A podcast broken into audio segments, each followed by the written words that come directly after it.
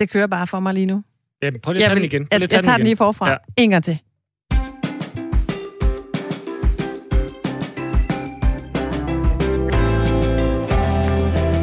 Så kom vi også i gang med time Så to. kom vi i gang med time 2 af Firtoget. Mit navn er Annemette Furman, og øh, det er mig, der står bag knapperne i dag sammen med dig. Yes, jeg sidder lige og skyder håndsprit på mig selv her. øh, der var lidt mere øh, tryk på, end jeg lige havde forestillet mig. Toge Gripping var det, jeg skulle have sagt. Præcis. Og ikke øh, håndsprit.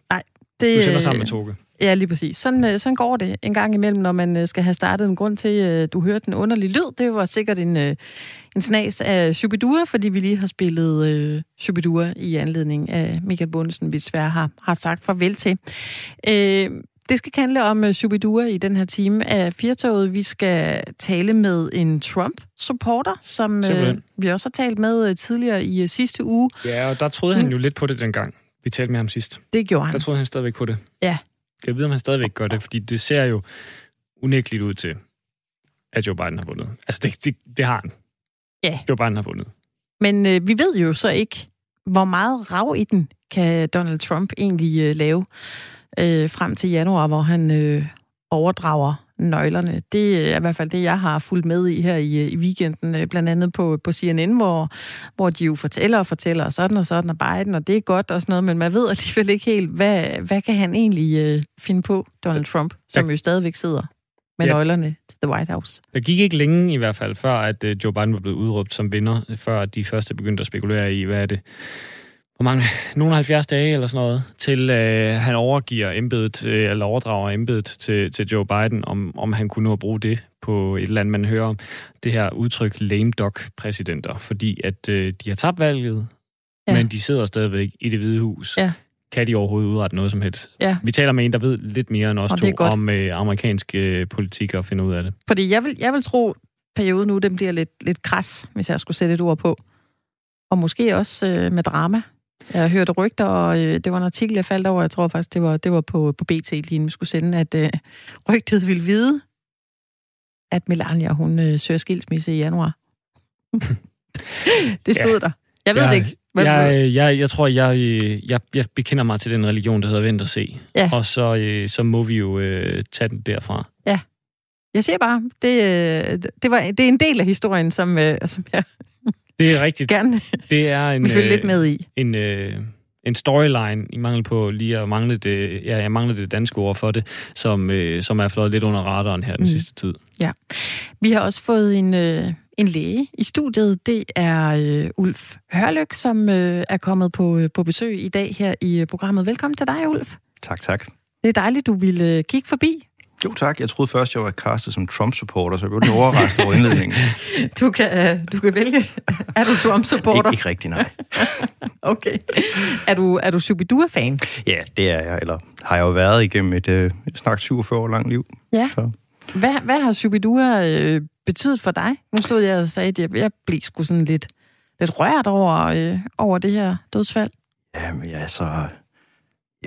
Det har jo været øh, underlægningsmusik til store dele af min barndom, og øh, jeg vil sige, jeg kommer tit til at tænke på min gamle legekammerat Rasmus, som vidste er politimand i Holbæk i dag, når jeg hører om, øh, om Shubidua, fordi det er sådan minder, jeg forbinder med, med nytårsaften sammen med ham og hans familie. Men øh, Ja. Så hørte jeg Shubidua. jo, ja, ja. Ja. Når det ikke var Shaken Stevens Snowforeldrene, der høre det. Shaken Stevens og, øh, og Shubidua, det, øh, det skal det handle om i den her time. Det skal handle om, øh, om dit arbejde, Ulf, fordi vi har tænkt os også at, at spørge dig lidt ud til øh, den her situation, som øh, vi alle sammen er havnet i med øh, corona, covid-19. Det, øh, det ved du mere om, og du har også skrevet en bog. Det vender vi tilbage til øh, lige om lidt, men jeg har da bare tilbage at sige øh, velkommen til øh, programmet. Ikke, Toge? Hvad jo, siger du? Er vi man klar? Kan, ja, Sæt i gang. Man kan stille spørgsmål til Ulf, eller til os, eller til, eller du kan også kommentere på det, vi laver. Og så, øh, så, så garanterer jeg, at Ulf svarer efter bedste evne. Absolut. Ikke? Efter bedste evne.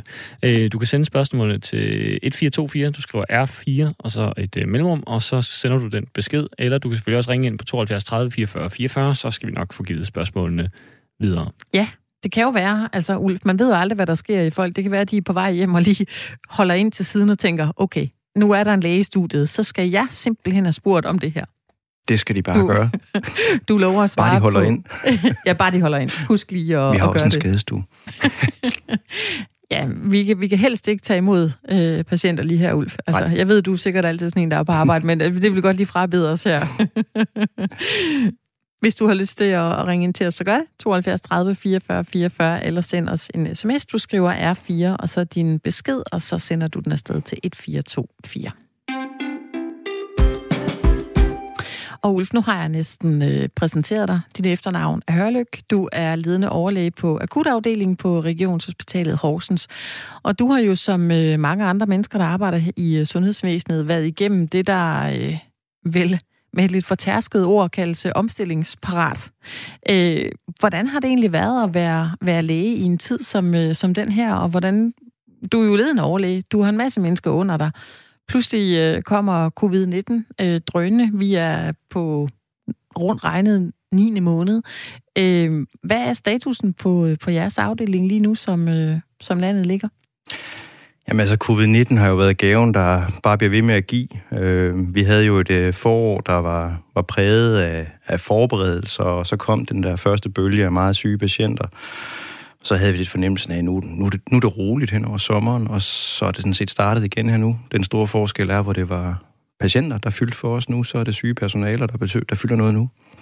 Og mm. det påvirker os rigtig meget. Øh, vi har jo arbejdet i isolationszoner i starten, hvor vi sådan havde en hermetisk lukket afdeling med mure mellem de forskellige afsnit og sådan nogle ting. Nu arbejder vi mere åbent. Men vi kan så også konstatere, at, øh, at, at, at vi har, har fået folk, vores egen, der er blevet syge nu. Og det, øh, det trækker på, på ressourcerne, fordi der er færre til at dække vagterne, og det er også en smule skræmmende. Der er også folk, der er pårørende, der har grundsygdomme og sådan nogle ting, så jeg snakker med en sygeplejerske i dag, der ikke har, har, har givet sine børn knus i 14 dage. Så det er jo... Øh, det, mm. det, det trækker på et, et forvejen hårdt presset personale, her. Ja.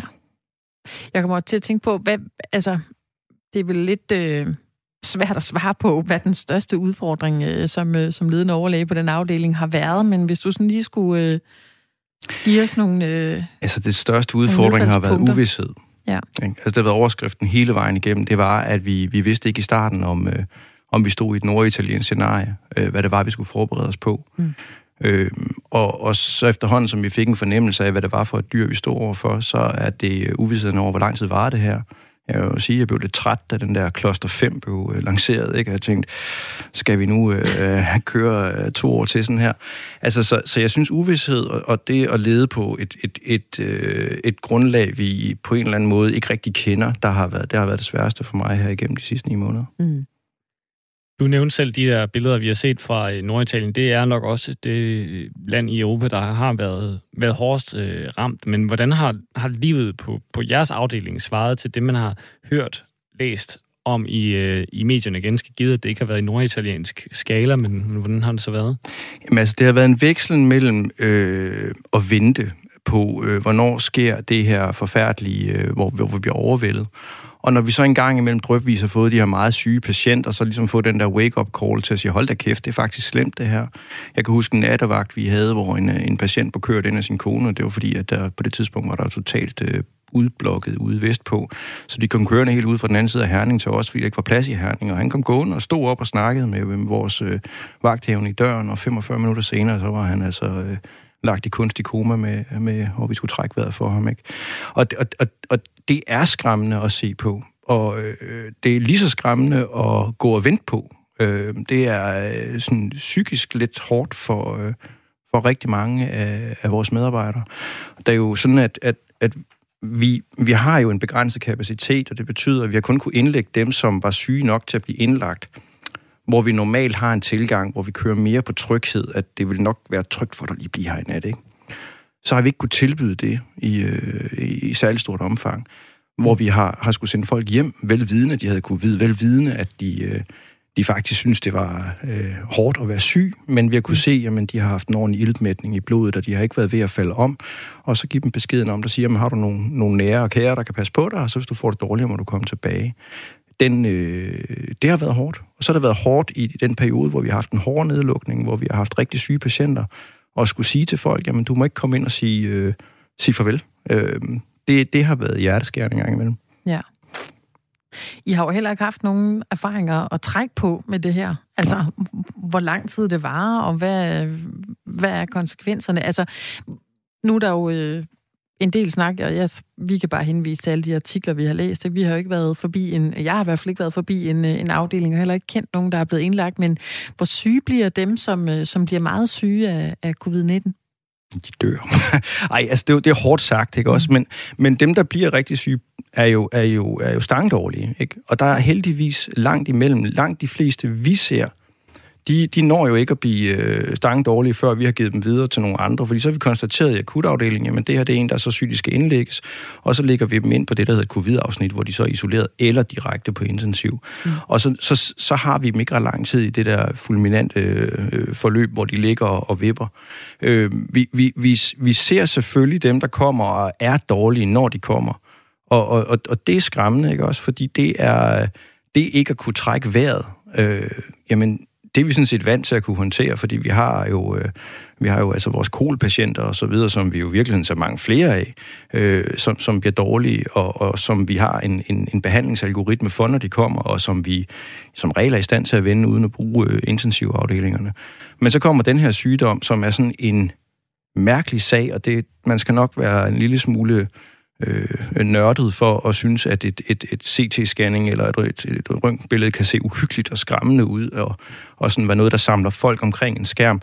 Men det billede, vi ser engang imellem med de her fuldstændig øh, tilskydede lunger, det er, det er rigtig uhyggeligt. Øh, og så vidne, at vi ikke har så mange så meget øh, hvad kan man sige, ammunition at, at bekæmpe det med. Mm. Vi har i nat behandlet en patient med, med det, der hedder remdesivir, og det er første gang, vi har gjort det i afdelingen. Øh, og det er jo øh, i går så en skønt at have noget at kunne gøre, selvom vi ikke kan se effekten sådan 1, 2, 3. Det, øh, jeg tænkte på, det øh, var også... Øh, jeg kom lige til at tænke på, det, der har været talt meget om underliggende sygdomme, og øh, altså, hvis man har et andet kronisk øh, sygdomsforløb, at så rammer covid-19 endnu hårdere. Hvordan har fordelingen været? Altså er det øh, flertallet af dem, der bliver øh, alvorligt syge, der også har en anden underliggende øh, ting hos, øh, hos jer? Altså igen, nu, nu, nu er jeg jo øh, i den modtagende ende af ambulancerne, og vi er et lille sygehus, så, så hvis du hvis du så på nogle af dem, der ser rigtig mange patienter, så for eksempel dem, der modtager i, i Aarhus øh, fra, fra hele regionen, så vil du nok have et mere nuanceret billede. Men, men de fleste af dem, vi har set, har været de klassiske, øh, dem du forventer vil være dårlige. Ikke? Øh, og, og, og når det er set, så ved jeg jo fra regionen, at vi har... Øh, vi har jo også øh, set unge mennesker uden egentlig nogen betydende underliggende sygdom, som, som er blevet rigtig syge af det her. Det er jo ligesom at spille lotto bare med en rigtig uheldig vinderkupon. Mm. Vi har fået et øh, spørgsmål fra vores lytter Sune. Øh, jeg skal prøve at læse den op. Den er lidt, lidt lang. Jeg skal lige prøve at se, om jeg selv kan snumre, snumre omkring den. Han skriver, hvordan udregnes smittetrykket? Et tryk på to betyder, at en smittet person smitter to, men over en hvor lang periode? Er det per dag, per uge, eller i løbet af hele den pågældende persons sygdomsforløb? Jeg er virkelig ked af at skuffe Sune, men det ved jeg simpelthen ikke. jeg er sådan en, der modtager folk, der, er statistikere, der regner på det der. Ja, det var, det var et skud. Ulf. Ja. Det, det kunne godt være, at, øh, at du kunne svare I skal på tænke det. på mig som et meget simpelt instrument. Der, jeg, der, jeg ved godt, jeg er læge, men der, jeg er ikke øh, biostatistiker. Ikke biolog. Eller biolog, nej. nej. Hvor meget øh, klogere... Altså, hvad, hvad, hvad har du øh, som, som ledende overlæge af en, af en afdeling, hvad har du lært nu her den, øh, den dag i november, vi står og taler sammen, siden øh, marts måned? Altså, kan du se, hvordan I har tilpasset jer på en måde, som, øh, som gør det lettere for jer at gå på arbejde? Har det været muligt? Ja, altså vi har jo ikke lavet andet. Altså vi, øh, vi har, akutmedicin er et nyt speciale i Danmark, øh, som jo øh, kun har øh, som speciale øh, to og et halvt år øh, på banen, øh, og også akutlæger er der ikke ret mange af. Og vi har brugt rigtig lang tid på at organisere os bare som speciale. Og, og fordi vi har brugt så lang tid på at organisere os, så havde jeg lovet personalet i mit nyhedsbrev, øh, da vi nåede til, til årsskiftet, at øh, i, i 2020 vil vi ikke lave nogen forandringer og det har vi så ikke lavet andet siden. Nej, det er klart. Det har været øh, helt vildt og langt... Øh, vi har lært rigtig meget og lært at arbejde sammen på en anden måde. Vi har lært øh, en helt anden teamstruktur. Vi har lært... Øh, Øh, vi, vi, vi, vi, vi, har, vi har simpelthen lært at udnytte hinanden på en anden måde, og støtte hinanden på en ny måde. Og, og nu sad jeg lige og kiggede på vores sygefravær, øh, sammenlignet med sidste år. Det er faldet øh, ja. nu, at den, de sidste øh, uger her, hvor vi har haft coronasyge medarbejdere. Det er så ikke talt med i de tal, men, men, men vi har... Øh, folk har jo på en helt ny måde set den, det, man møder ind til, hvorfor går jeg på job, har været så soleklart for alle. Mm. Og det der med, jamen vi er rent faktisk dem, der har ryggen på, på, øh, på de fire kommuner, der, der ligger op til os. Det har været så evident for folk, at, øh, at at, at missionen, hvorfor går jeg på job, har været så tydelig for alle, at det på mange måder har været nemt at lede, og det været nemt at lede nogle forandringer, fordi folk har kunne forstå det. Mm. Nu begynder det at blive lidt svært, fordi folk begynder at være rigtig coronatrætte. Mm. Og det der med at blive ved med at stå i det, altså i sidste uge skulle jeg bruge krudt på at finde ud af, hvor langt skæg man må have på afdelingen. Øh, det er sådan noget, man tænker... Oh, på grund af mundbind? På grund af mundbind, ikke? Ja. Øh, så så, så det, det, det er sådan noget, som er... Øh, som bliver trættende. Men jeg synes, det vi har lært, det er, øh, det, det hvor meget, egentlig har vi lært, hvor gode vi er til at lære. Det lyder måske lidt mærkeligt, men, men det er nok egentlig det, vi har lært. Ja.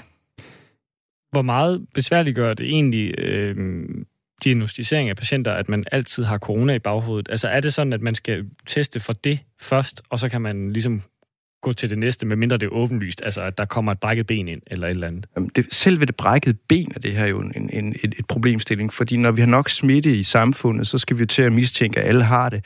Når I går rundt her i, i, i Bruns Galeri og ser folk med mundbind, så er det jo samme inde på sygehuset. Og man kan sige, der er rigtig, vi mistænker jo mange flere for at have corona, end folk, der faktisk har det, fordi vi er nødt til at tage forholdsreglerne.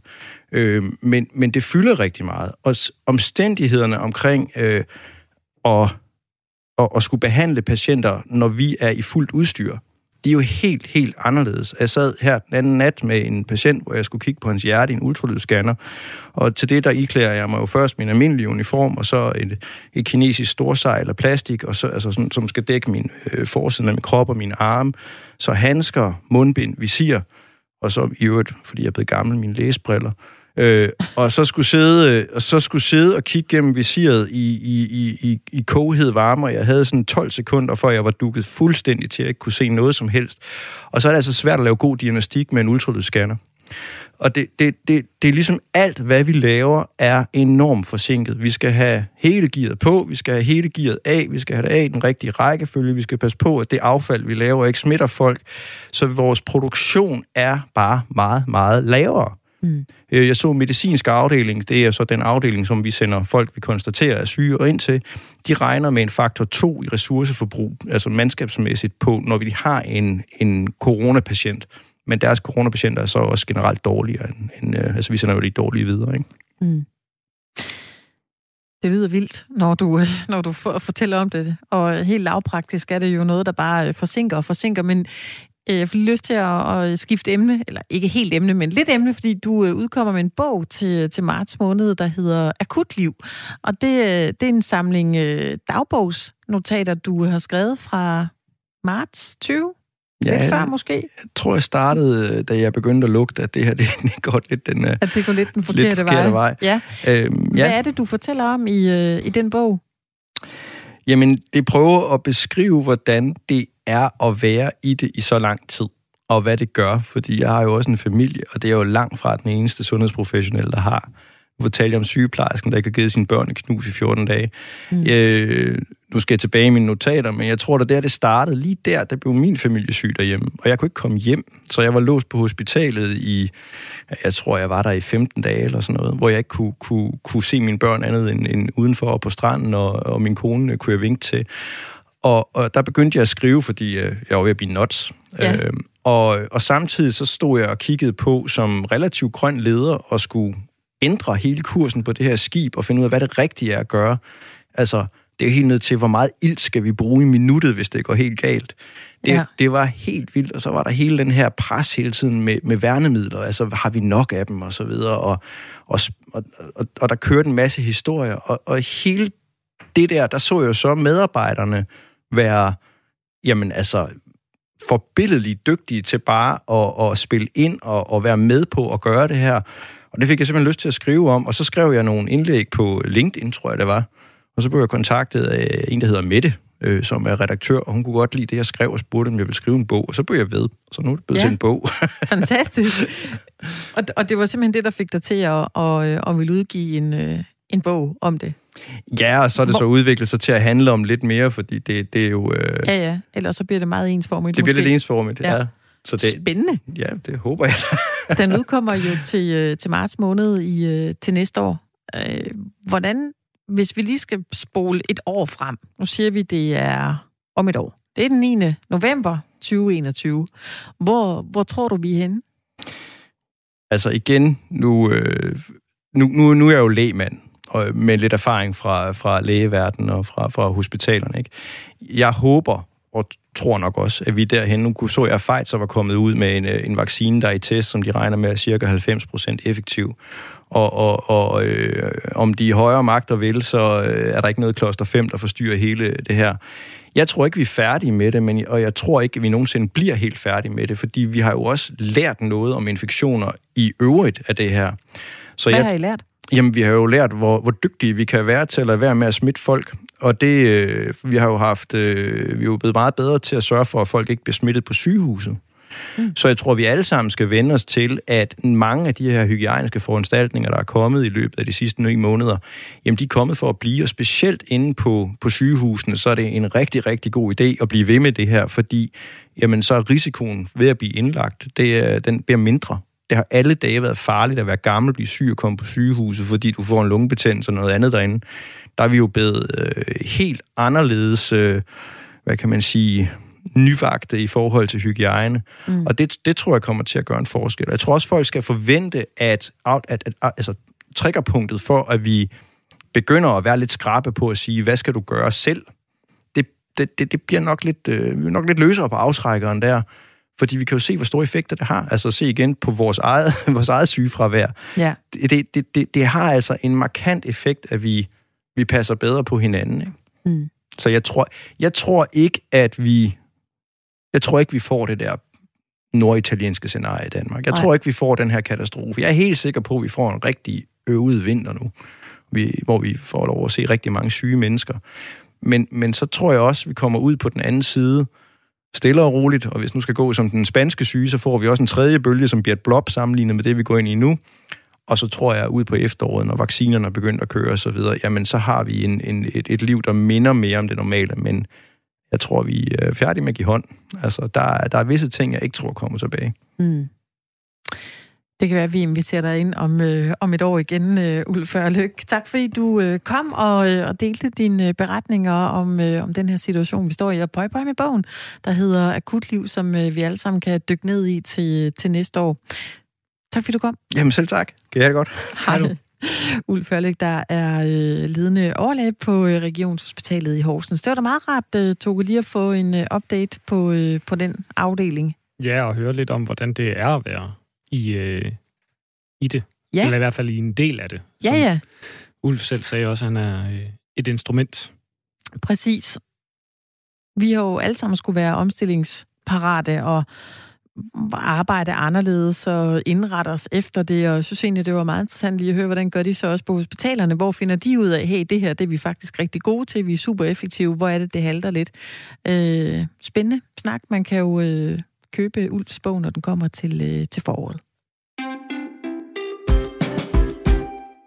I fredags, der fik vi... Øh, nej, det var lørdag, vi fik svaret. Ja, det var lørdag. Ja, at øh, Joe Biden bliver USA's næste øh, præsident. Det betyder så også, at Donald Trump han ikke længere skal bo i det hvide hus. Og øh, der er en del, der har fulgt med, fordi der også har været en øh, del dækning af det, inklusiv her på, øh, på firtoget af det amerikanske valg, og øh, har ligesom haft en holdning til, hvem man støttede, også mm. selvom vi egentlig ikke har kunnet stemme. En af dem, det er øh, Olaf Villassen. Velkommen til, Olaf. Tak skal du have, og god eftermiddag til Danmarks bedste hold af lyttere. God eftermiddag, Olav. Du er jo Trump-støtte, øh, og, øh, og var med her i, i Firtoget i sidste uge, hvor du også erklærede din, øh, din fortsatte tro på, at det her projekt øh, kunne lykkes med et genvalg af, af Donald Trump. Hvordan har du det med, at, øh, at han nu ikke skal øh, blive i det hvide hus fire år mere? Øh, for det første er det ikke afgjort endnu. Jeg ved, at de store amerikanske medier, de har vurderet, at han bliver valgt, hvor valgmandskollegiet træder sammen i begyndelsen af januar måned 2021. Mm. Og, altså 2021. Og det vil sige, på det tidspunkt bliver det så afgjort efter Amerikas regler. I øjeblikket er der jo et valg, som har øh, været afsluttet, men der er valgklager, der føres, så vidt jeg ved, også retsprocesser om det, og efter amerikansk ret, så er et valg ikke afgjort, før retten har talt. Det er dårlig skik også i Danmark at diskutere en retssag, før retten har talt. Mm. Men hvordan tror du, Olav, at øh, Trump han kommer til at reagere på sit, sit nederlag? Altså, nu forudsætter vi derved, at også retsprocesserne fører ham imod. Ja. Øh, øh, og det ved vi jo ikke noget om indtil nu. Det han, ved vi ikke. Vi, vi, han har da tweetet på et tidspunkt, at han, han flytter ud af landet. Øh, hvad Donald Trump gør, det er hans egen vurdering. Men det, den kampvilje, han har vist, hvor ukulig han har været, viser, at han er den rigtige mand til at varetage verdens mægtigste øh, lands interesser. Så øh, han vil selvfølgelig reagere overensstemmende med de love, som gælder i Amerika. Han har altid været en lovmedholdelig præsident. Han har faktisk hvad der er ret usædvanligt for en politiker, prøvet på at overholde de valgløfter, han har givet. Så jeg tror, at han vil overholde Amerikas love, ligesom øh, danskere skal overholde Danmarks love. Det er jeg overbevist om. Jeg kan ikke se, at der er noget indicium for, at han ikke skulle gøre det. Tværtimod vil han ved at gennemføre disse retsprocesser for undersøgt, om der har været nogen ting galt, om der skulle være sket øh, problemer med stemmeoptællingen, om anerkendelsen af brevstemmer, som er kommet frem efter valgets afslutning, om det er acceptabelt eller ikke acceptabelt. Og det skal jo ikke afgøres efter dansk ret, men efter USA's regler i sidste ende, hvis det bliver tilladt af de forenede staters højesteret i Washington D.C. Du har jo øh, udmærket dig ved at afholde dig fra, øh, fra spekulationer øh, her, hos, øh, her hos os, øh, Olav. Hvis, hvis, hvis det skulle komme dertil, at, ja, okay. at, øh, at, at han øh, bliver øh, modbevist i retten, hvordan vil du så have det med, at han, øh, at han ikke fortsætter i embedet? Jeg er tilhænger af verdens største demokrati, det er USA. Både USA og mange andre lande er demokratier, og øh, jeg har den opfattelse som, uanset jeg her støtter et parti, der kaldes republikanere, og jeg er også monarkist, jeg har den opfattelse, at det er landets borgere selv, der skal bestemme deres fremtid. Og det vil sige, hvis USA's borgere på lovlig vis har bestemt, at det ikke skal være min mand, Donald Trump, men Joe Biden, der skal være USA's kommende leder, jamen så er det amerikanernes valg. Det er ikke danskernes valg. Vi udpeger ikke en præsident i verdens største demokrati.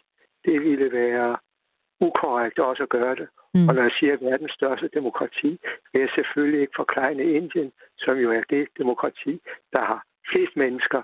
Og det var for, at jeg ikke skulle underkende et af vores store lande her i verden. Mm. Hvad kommer USA og, øh, og resten af verden til at, til at miste ved ikke længere at øh, skulle have Trump som øh, USA's præsident? Det værste er, at Øh, der vil øh, eliten igen kunne kravle frem og gøre alle de ting, som øh, før har været forhindret. Og når jeg siger eliten, så er det også mange af dem, der sidder på rigtig mange penge.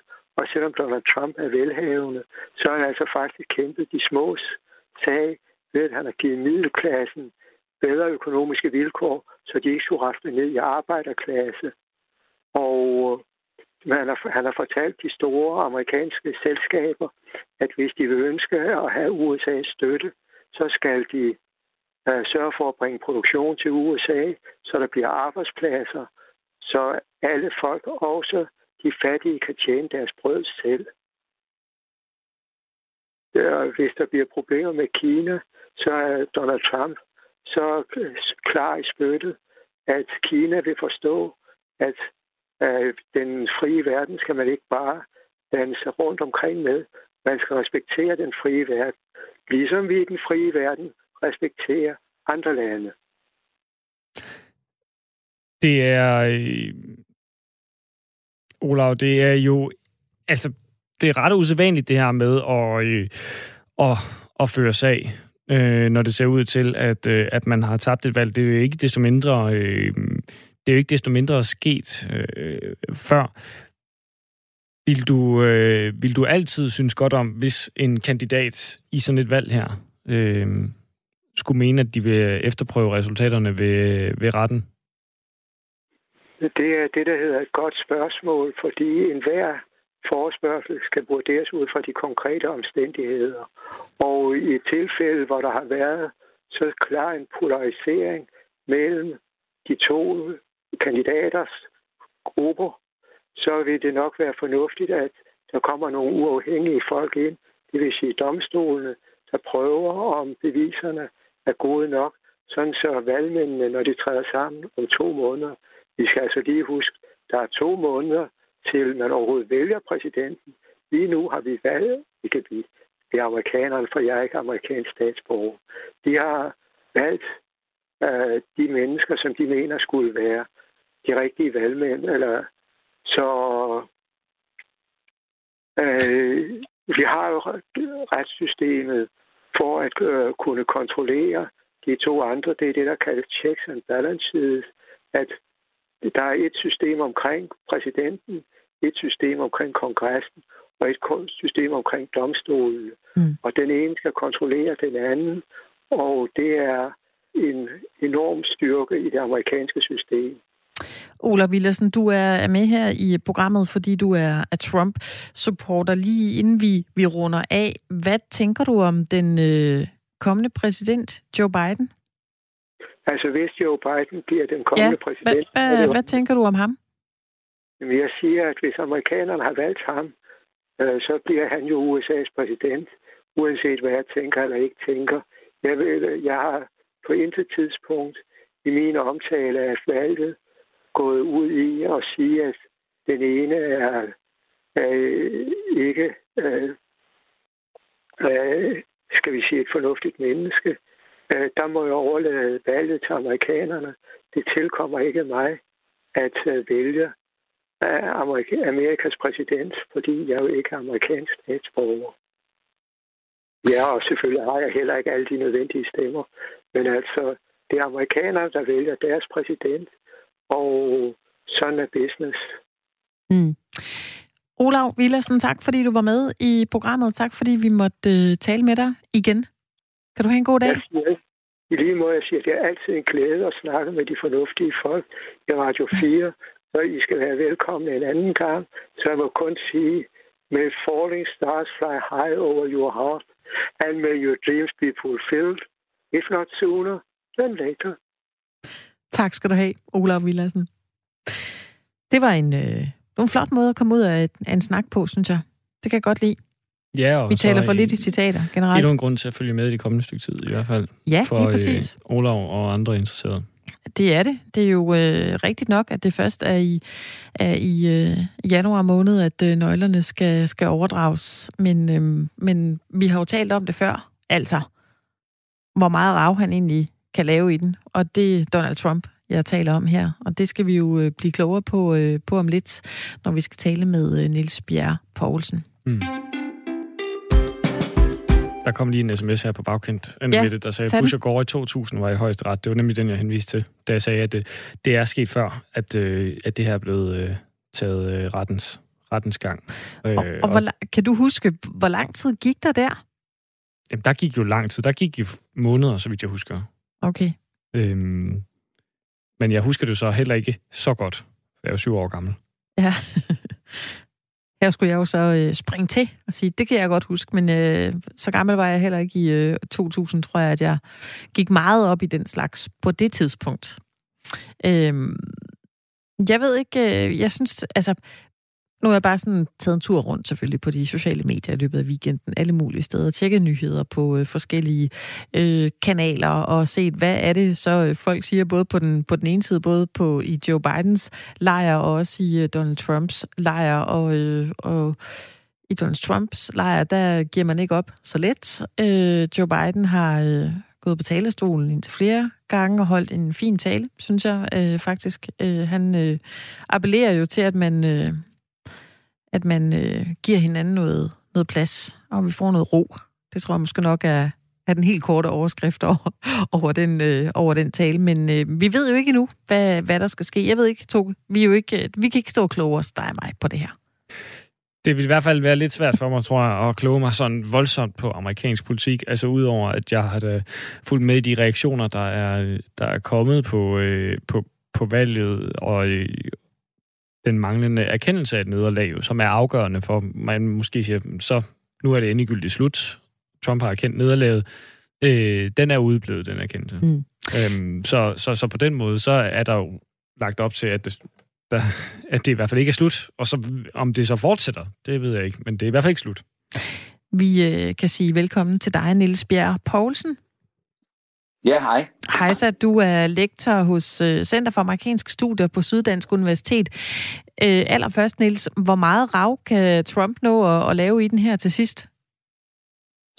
Det kommer an på, hvilken form for rav du tænker på. Om du tænker med selve valgresultatet, eller hvad han kan bruge sin øh, magt øh, på øh, de sidste måneder her. Valgresultatet tror jeg ikke, han kan gøre meget ved. Der er en hel stribe af, af retssager, der er anlagt forløbig, er, er 10 ud af 10 blevet afvist, fordi der ikke har været noget øh, substans i dem. Så jeg tror ikke, vi skal se nogen øh, ændringer på, på valgresultatet. Der kommer genoptælling måske i Georgia, men, men ellers tror jeg ikke, der sker noget. Men han er jo stadig præsident selvfølgelig indtil 20. januar kl. 12 middag. Mm. Hvor usædvanligt ville det være, hvis, øh, hvis han gjorde store armbevægelser nu, og måske ekstra store armbevægelser? Du tænker på rent politisk? Ja. En stor del af, af, af mediedækningen handler jo sådan set i øjeblikket om at afdække hans humør og hvad man forestiller sig, han gør. Altså, lovgivningsarbejde har jo aldrig været noget, der interesserede ham. Altså det at få lovforslag gennem kongressen og samarbejde med kongressen. Så det meste af det, vi har set, har været i form af det, der vi kalder dekreter eller executive orders. Øh, og der kan han jo selvfølgelig øh, gøre det, ligesom han har gjort ind, indtil nu, hvis der er ting, han synes, han vil nå at gøre på vej ud. Men, men en, en formodning er, at han vil bruge mere tid på at ligesom øh, forberede sit eftermæle ved at så tvivl om, om han overhovedet tabte valget. Og så måske også øh, hævne sig på folk i sin regering, som han ikke synes har været lojal nok over for ham. Så vi kommer måske til at se en stribe af fyringer, og i nogle tilfælde måske folk, som efterfølgende vil blive genansat af Biden-regeringen igen.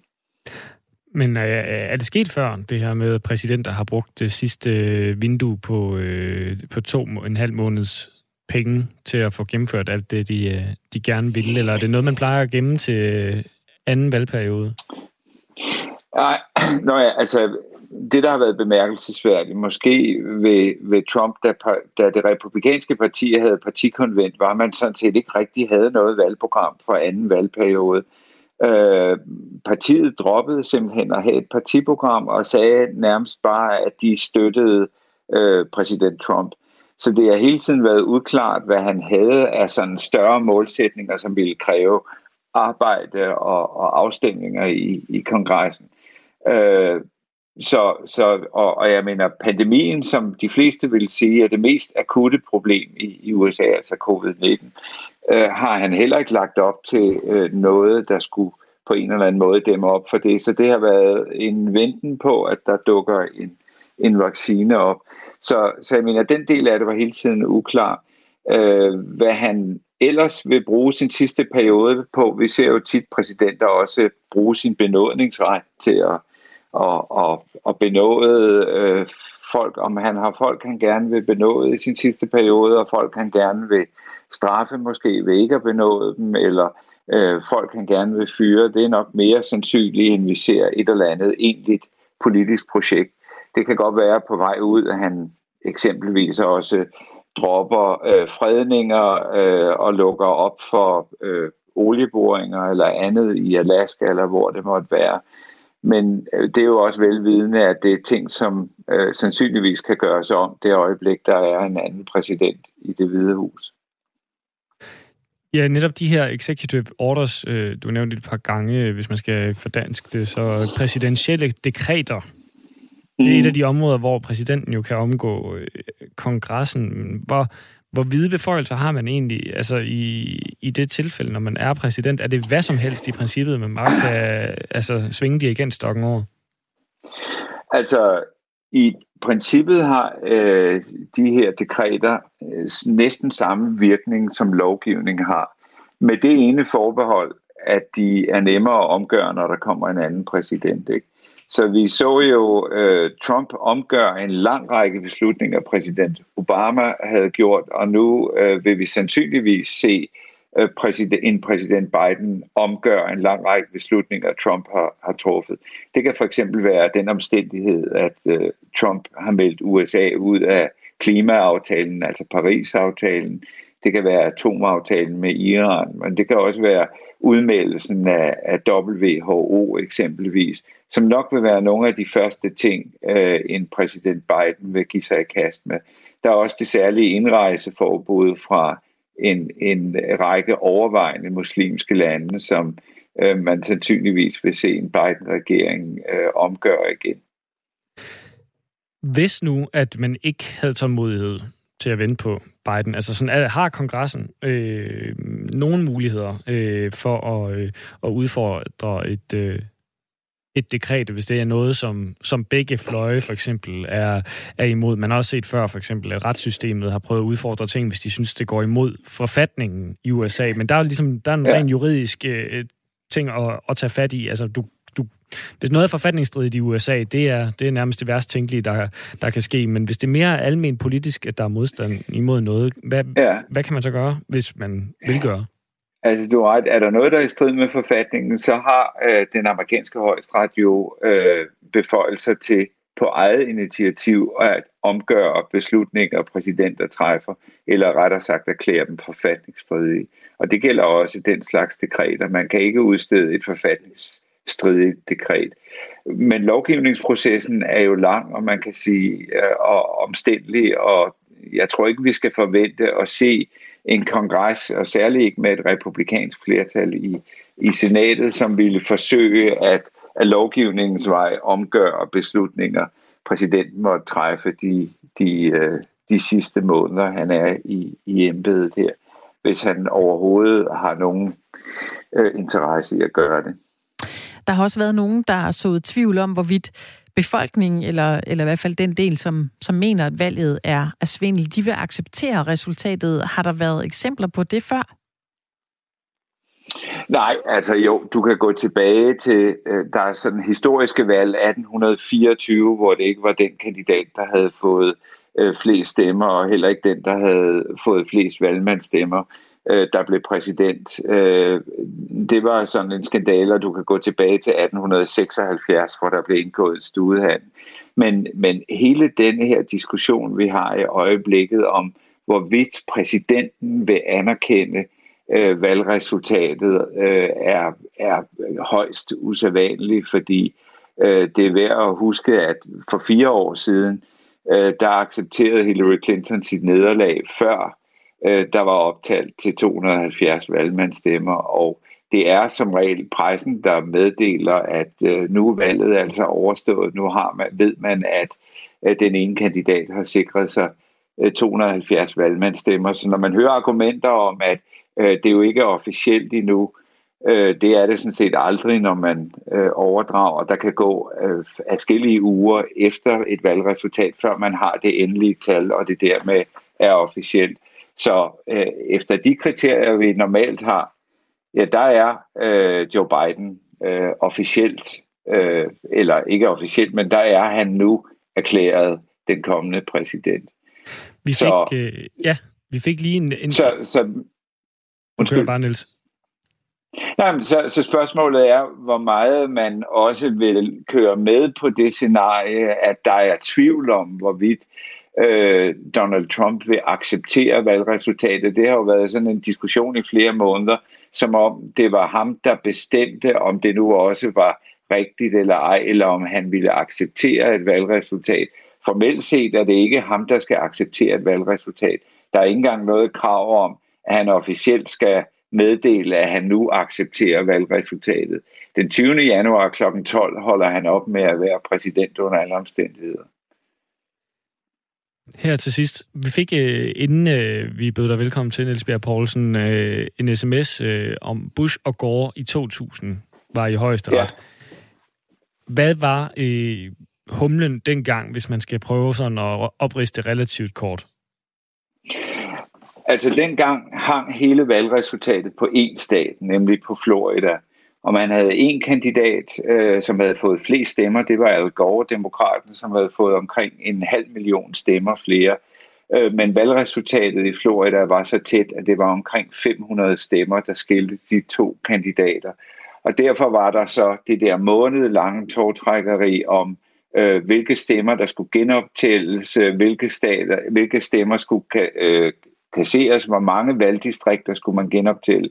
Og det blev ved og ved, og til sidst var det så højesteret greb ind og sagde, nu er vi så tæt på den øh, tidsfrist, hvor vi skal have en afgørelse, så de afbrød den der øh, genoptælling af stemmer. Og dermed var det så øh, George Bush, der vandt øh, Floridas valgmandsstemmer og blev præsident.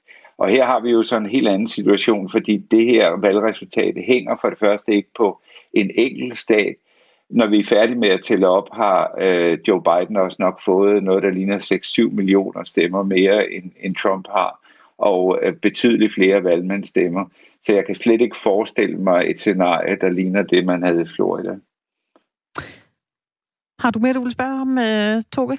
Det har jeg ikke, Nej. Niels Bjerg Poulsen. Du skal have mange tak for, at, øh, at du gad at, øh, at stå og spi og tale lidt om, jamen, hvad er mulighederne egentlig for en, øh, en præsident i den her lame periode i anførselstegn, hvor man øh, reelt er stemt ud, men stadigvæk sidder på kontoret? Jamen selv tak da. Hej hej. Niels Bjerg Poulsen, der er øh, lektor hos øh, Center for Amerikanske Studier på Syddansk Universitet. Inden vi øh, runder programmet af i dag, så, øh, så kunne jeg tænke mig lige at komme med en, ikke en, en stor opsang, men en lille opsang. Omkring det amerikanske Om, valg. Omkring hvad? Jamen, det er øh, udgangspunktet af det amerikanske valg. Men, øh, men den kunne godt lige få, øh, den kunne godt lige sprede sig lidt ud over, hvordan vi generelt øh, opfører os på de sociale medier.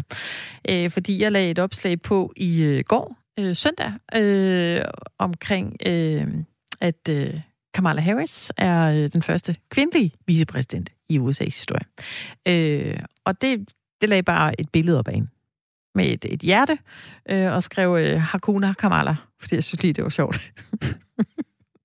det var lidt plat, men øh, det var ligesom for at sige, hey, fedt nok, at, øh, at det endelig er sket. Og, øh, og, og, og, og så kom der selvfølgelig en øh, kommentar ned under, hvor der står, betyder det mere, at det er en kvinde, end den politik, hun står for? Og så ved jeg jo godt, nå, nu skal vi til at tale om du så ligestilling. Nej? Øh, jeg skrev, nej, det synes jeg ikke, men jeg synes, det betyder meget, at den første kvinde nu er valgt som vicepræsident. Øh, så øh, kom der nogle andre beskeder. Jamen, ville du også have sagt det, hvis det var øh, Sarah Palin, der var blevet øh, vicepræsident, dengang hun var kandidat til det. og, og jeg var ikke specielt vild med det, hun stod for, det hun sagde, men jeg ville da have været glad for, at der var en kvinde der. Så der svarede jeg, ja, jeg bakker op omkring, at øh, vi får flere kvinder på de øh, politiske poster i USA. Øh, og så begyndte den her tråd jo bare øh, at køre med ligestillingspolitik, og øh, hvorfor er det, vi ikke taler om, at øh, Pia Kærsgaard blev valgt i sin tid? Hvorfor har vi ikke talt mere om det? Og den fik, øh, den, den fik en på øh, mange forskellige øh, tangenter, og så gik det lidt over i, jamen, hvorfor taler vi ikke mere om, at, at, øh, at du ved, hvor, hvorfor er der ikke mænd, der søger ind som socioassistenter, eller hvorfor er der ikke lige så mange mænd, der søger ind som, som kvinder, og øh, ja, hvorfor er der så få kvinder i uh, renovationsjobs? Så da, og, du, da du skrev øh, tillykke med vicepræsidentposten, ja. der skulle du også lige have tænkt over, at der jo faktisk ikke er så mange mænd, der søger ind som sosuer, eller hvad?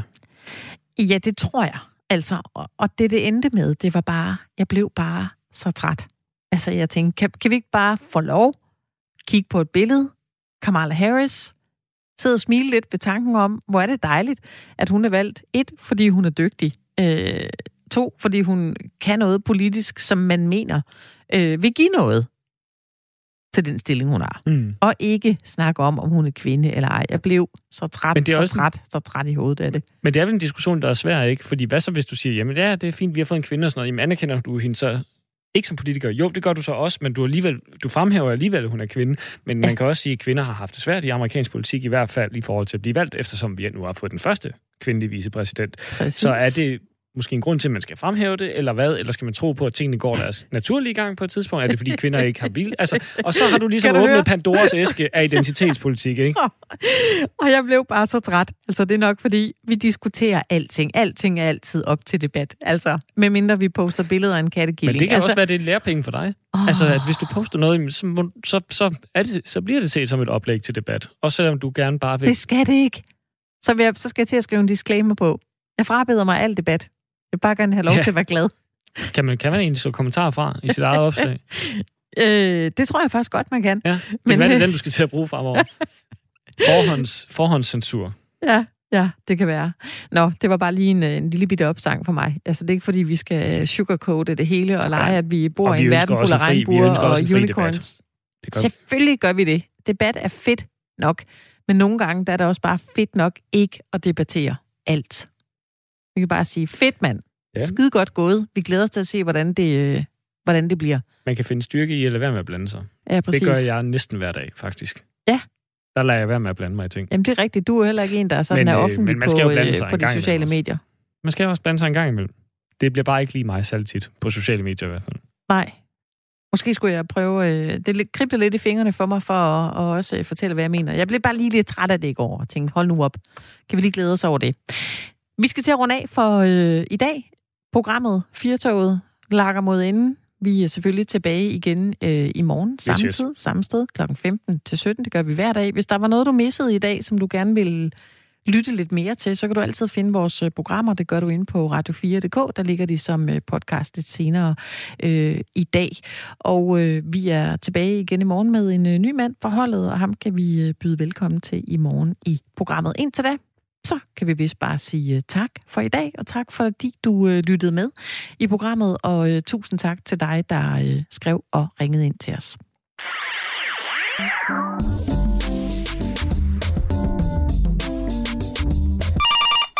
Radio 4 Lytterservice, du taler med Esben. Ja, Skov Eba 1355. Ja. Jeg har en dag, hvor jeg har gøre noget over i det, Steffen. Jeg, jeg er fandme ked af det der. Jeg kan... Ja. Hvad? No. Ikke også? Og det er ikke kun den år, ved du hvad? Med Steffen. Ja. Hvad er det? Jeg har slået alle mine dyr ihjel i dag. Alle sammen. Hvad? Ja. Det var... Og det er man en klump i halsen, at jeg må sige, det er ikke nemt er sådan helt... Men, men... Ikke Jeg har haft fisk som barn, dem har jeg, det holder stadigvæk mig der. Så har jeg haft en, det er noget dumt noget, ikke? Og så har jeg haft det har jeg en kanariefugl og en kat. De kunne nu heller ikke sammen, men det er jo, jeg kunne lide dem alle tre slags. Øh. Ja, ja, fede fisk, dem kan jeg, det er svært at tælle. Når vi fisk svømmer rundt, som, når du, jeg ved ikke, hvor mange der var. Nej. Og det var et hyret, men når de siger det der, men det er jo blevet rej for, Steffen. Ikke også? Jeg vil ikke det er jo blik.